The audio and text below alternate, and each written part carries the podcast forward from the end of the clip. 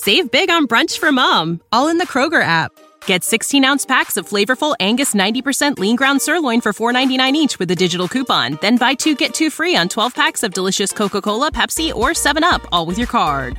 Shop these deals at your local Kroger today, or tap the screen now to download the Kroger app to save big today. Kroger, fresh for everyone. Prices and product availability subject to change. Restrictions apply. See site for details. I was looking on the right, but saw only darkness. I was looking on the left, the same. And what do you see when you look around? A pitch black darkness surrounded me for a long time. Every time when I woke up, it seemed to me that it was late at night outside. My name is Diana, and I am blind. But it has not always been this way. I lost my eyesight because of an accident. And the worst thing is that it was not my fault. There was an unusually large amount of snow for our state that day, and the road was heavily covered with snow. Despite the difficult weather conditions, some driver decided to overcompensate. He skidded and lost control.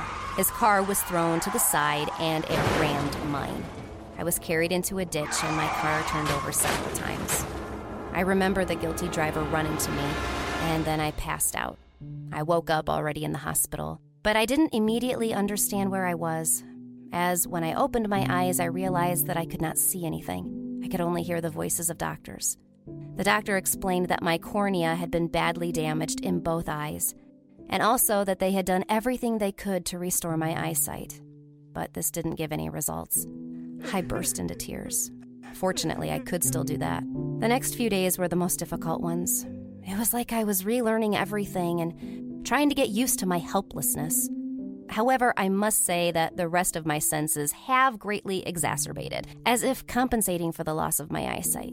For example, I could easily find my favorite coffee shop by smell, which I visited very often. There, I could enjoy the aroma of freshly brewed coffee that I loved so much. And that's where I met Jeremy. He kindly brought me a cappuccino. It seems to be yours. Yes, thank you. Jeremy put the coffee on the table, but was in no hurry to leave. I have already put your tips in the jar. I'm not a waiter. I just wanted to say that I often see you in this cafe. And? And now I finally dared to approach you. You smell of coffee beans. Yes, and you seem to have an unusually sharp nose. Other senses get exacerbated when you are blind. I deliberately said it so sharply, but he did not seem to be taken aback at all. I have guessed that you are blind. Can I sit down? Sure. At first, I was very skeptical of him. I treat everything new like that. This is my way to protect myself. But that day, Jeremy and I had been chatting for a long time and had drunk more than one cup of coffee. He even seemed cute to me. We began to spend more and more time together, and gradually our friendship grew into something bigger. We soon started living together. Jeremy adored me and literally catered to my every whim. He would check if my coffee was not too hot, and every night he would read to me before bed. With him, I felt completely safe. Our paradise had lasted for several years. One morning, the phone rang in our bedroom. I picked up the phone and heard a man's voice. Diana, is that you? This is Doctor Connor. We met a few years ago after the accident. Has something happened? The doctor told me amazing news. After talking to him, I had a feeling that now my life would change forever. I hung up with my hand shaking. Who was that? Jeremy asked. Doctor Connor. He said there is a chance to restore my eyesight. Some kind of tension hung in the air, and Jeremy said nothing to me. I did not have to consider the doctor's offer for long because I really wanted to regain my ability to see, which had been unfairly taken away from me. The very next day, Jeremy took me to the hospital. Doctor Connor told us that due to modern treatment methods, there was an opportunity to restore my eyesight. But the operation was expensive and risky. I felt Jeremy squeeze my hand tightly, but I was determined to undergo the operation despite the risks. Jeremy asked the doctor to leave the office with him, and they were discussing something for a long time without me. When Jeremy came back, he hugged me and said that I didn't have to worry about money. He would cover all the expenses. I didn't know how to thank him. I understood that this procedure was very expensive and it would be difficult for him. On the appointed day, I went to the operation. Before that, Jeremy entered my room. Lean over, I asked, and ran my palms over his face. What are you doing? I want to remember your face. You will see it soon. I hugged my sweetheart. In the operating room, the doctor put an anesthetic mask on my face. I closed my eyes and woke up a few hours later. Doctor Connor made sure I felt good and offered to remove the blindfold from my eyes. At first, I was afraid to open my eyes.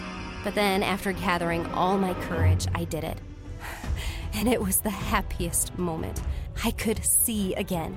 At first, it was unfocused and blurry, but over time, the picture got clearer and brighter. I wanted to go up to the window and see the sun again. But at that moment, Doctor Connor closed the curtains.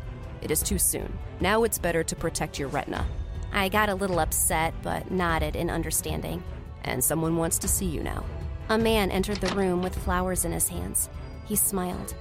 I don't know why, but a shiver ran down my body automatically. Hey, it's me. You're Jeremy, said the stranger. I, I'm sorry. I didn't recognize you.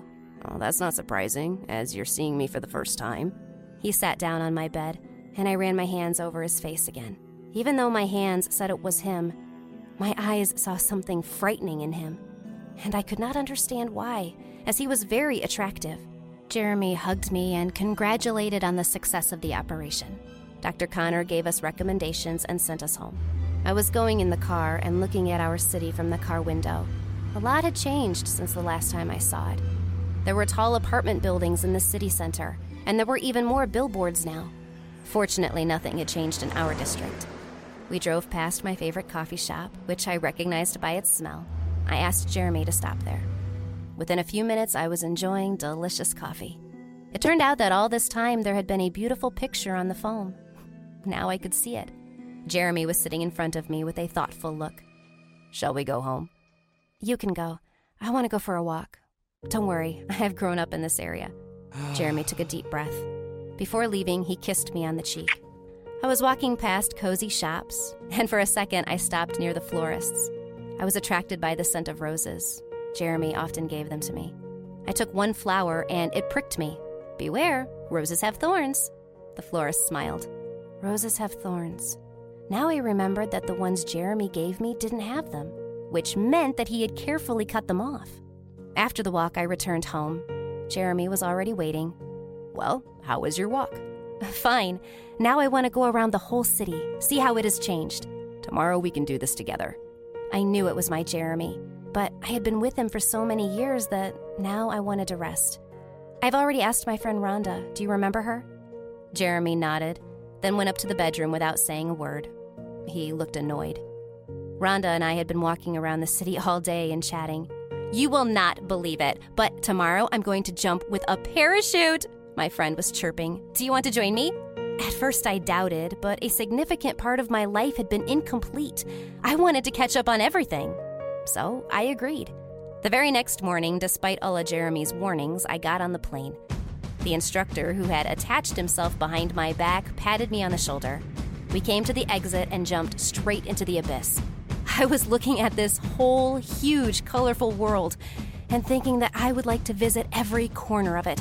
And then the parachute opened and we were suddenly thrown up higher. It was an unforgettable experience.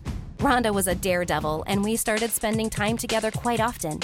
We went to various events and concerts. I was glad that I could sit not only at a table in a coffee shop. One time as I got home, Jeremy was already waiting for me in the living room. In his hands, there was a lush bouquet of roses. I examined it closely. All the thorns on the stems had been cut off. You didn't have to do it. This is how I show my care. I appreciate it, but I'm no longer blind. All your overprotectiveness only reminds me that I was. You have become very distant, and it scares me. He raised his voice. And you scare me, and I don't know why. Jeremy was angry and even clenched his fists. He was not expecting to hear this. He got up as usual and went upstairs. In the afternoon, when I was walking around the city, Rhonda called me. Are you going to the party tonight? Of course, I haven't been to a party for ages. In the evening, we met with Rhonda at a party. We were dancing and having a great time until one of the guys grabbed my hand. He was holding me tightly and dragging me somewhere. I was trying to break free, but I couldn't. I did not feel so helpless since the time I had been blind. At that very moment, Jeremy appeared. It was so good that I told him where I was going. He pushed my captor away and he fell. It's time to go home, my beloved told me. Yes, it's time. I clung to him and again felt safe as before. We were driving in the car, and as usual, I was looking out the window. And suddenly my heart sank like a roller coaster. I saw the very same street and the ditch where I had flown over after the car crash. Stop the car. There are roadworks. Stop, please. But Jeremy was not going to comply with my request. I waited for the car to stop at a traffic light, jerked the door handle, and jumped out into the street. Stop! Jeremy was shouting after me. I ran to that very same place where a few years ago my life had been cut short for a while, where I lost my eyesight. The memories of that very day came flooding before my eyes. Snow, a car crash, another driver's face, and a flight into the abyss. Now I was sitting in the same ditch and watching with wild eyes how Jeremy was running towards me. He went down to the ditch, grabbed my hand, and began to lift me on my feet. I snatched my hand from his, with pain and horror. I was looking into his face. It was you! Jeremy froze. That day, you crashed into me. Now I remember. I lost my sight because of you! I'm sorry. And you've been lying to me all this time! I just wanted to make it up to you, to take care of you. Do not come near me. I crawled back. Tears were running down my cheeks. Jeremy was silent. You took my eyesight and all these years lied to me. But he still didn't say anything. He was just standing there with his head down. If I had not found out the truth, would you have told me? No. I was suddenly overcome with anger that my voice broke into a scream. Get out! I don't want to see you, you bloody stalker! Tears welled up in Jeremy's eyes. He obediently turned around and left, forever disappearing from my life. I returned home and locked myself in a room alone with my thoughts. Jeremy was no longer there, but the smell of coffee was still in the air. At some point, I even started to miss him, and stupidly, I thought I shouldn't have kicked him out. But then Rhonda called me. She said that she had been talking to the guy who had grabbed my hand. It turned out that it was Jeremy who had asked him to do it. He wanted to make me feel weak, as he could not get over the fact that he could no longer control me. I didn't need him anymore. I didn't need anyone else.